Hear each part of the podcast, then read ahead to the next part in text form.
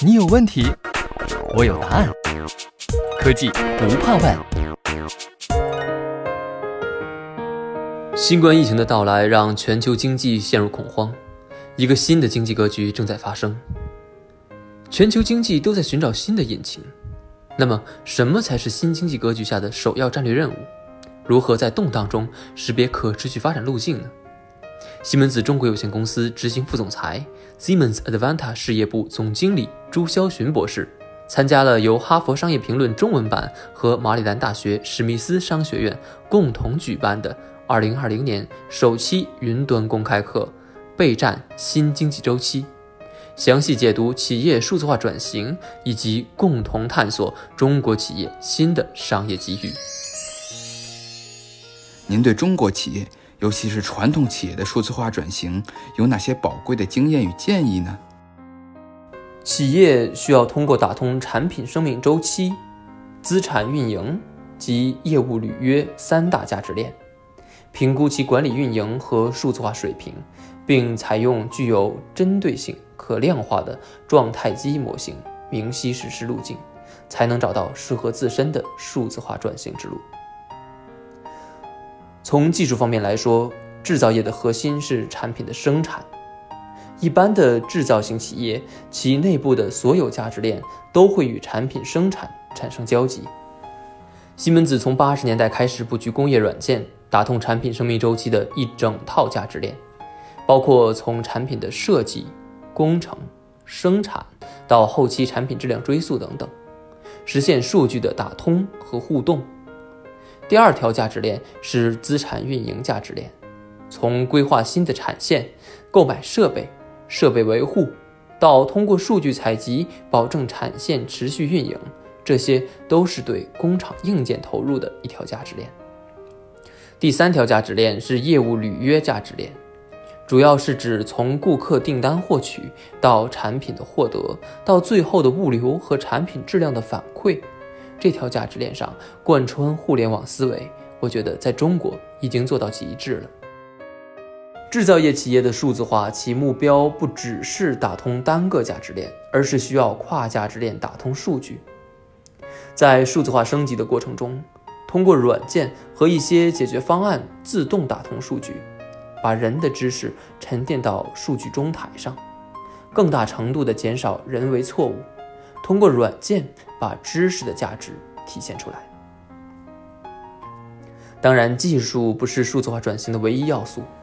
企业还需要对业务流程、组织架构、企业文化、财务体系等流程进行优化再造，才能使数字化转型价值最大化。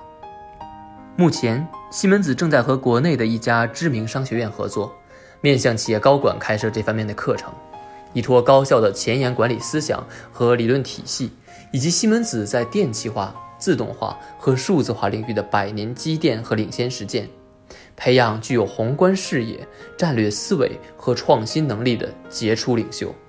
我们非常希望能真正帮助看重企业长远发展的企业家们，成功实现数字化转型，重塑企业价值，基业长青。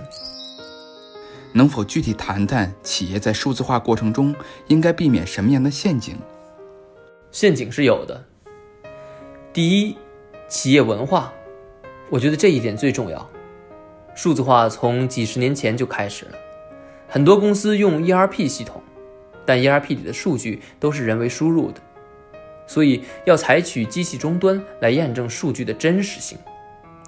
技术手段可以解决这些数据真实性问题，但是企业文化也是需要着手去考虑的事情。还有，比如企业投入了很大精力运营了 MES 和数据运营系统，但大家觉得不符合使用习惯，于是关掉 MES，还是按照传统的习惯在进行。第二，企业数字化水平要提高，其数字化系统的管理能力也要提升。一个真实的案例是，我们给一个客户做了整套的流程优化和数字化系统，回访客户时却发现一个效率指标的确提高了，但是人员投入并没有减少。原来企业虽然上了数字化，但并没有对原来的员工进行合理的培训和安置，导致之前干活的人现在没事做，等活干。最后系统报表出来，企业的投入反而更多了，所以企业管理水平跟不上，光有装备是没有用的。第三是对技术的过分投入，就是我们一直说的装备党陷阱，这在中国很普遍，大家都倾向于买最新的装备，买最新的软件，把一套局域的东西做起来。我们最近在帮一个工厂做一套系统，他们有六到七套 MES，基本上数字化排产、优化软件都有，但却没有对整个工厂做整体的优化和计划。那么装备越多，企业的调整可能就越困难，这也是一个陷阱。当然，最大的陷阱是犹豫不决，在数字化方面不做任何的思考和决定，这才是最危险的。有没有哪些企业现在不适合做数字化呢？数字化只是一个工具，并不是企业发展的目标。如果企业没有中长期的发展战略和明确的业务目标，就不建议盲目的启动数字化。就像挖金矿一样，数字化工具只是铁锹，企业的最终目标是获得整座金矿。